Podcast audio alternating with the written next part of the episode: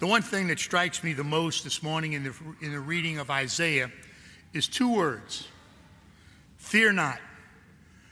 Really impresses me. Isaiah was addressing the people who were in the Babylonian captivity, and they were really becoming to the point where all the things that they were facing, they were on the verge of getting to despair. So Isaiah preaches a, a whole glorious picture of the glories that are to come and all the things that are have, telling them, each and every one of them, to fear not and to realize that what happens is the glory of God will come forever. What a beautiful responsorial song. Oh God, our God will come to save us. You know, what more can we ask for? We have a prophecy of good that's going to be presented to us. First week of Advent, hope. What more in a season can we have than the season of hope and being able to realize that in our worldly affairs and the things that are going on in our lives and some of the challenges that we face, either in sickness or family life or job or just in our own communities, they're going to be able to say the same thing fear not, have faith in the Lord. That's the next week. Faith.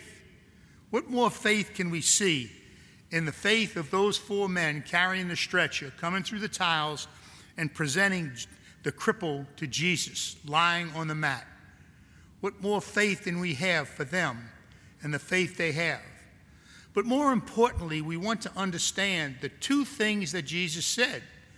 Because you see, prophets tend to always give you one message, Jesus tends to give you the whole message.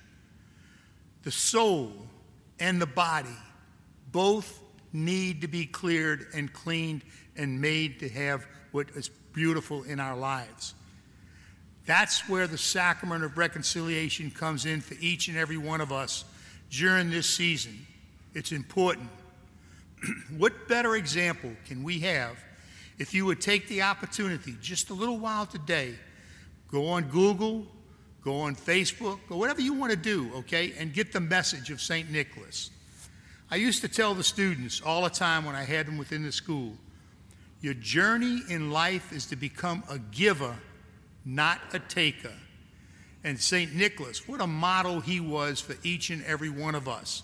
He didn't ask for anything in return, he just wanted to take care of people and give to them from his heart what was necessary for each and every one of them, both in their life and also for repentance for their souls. What a model he is. We have to accept that. We need, first of all, when we listen to, we listen to Isaiah, fear not.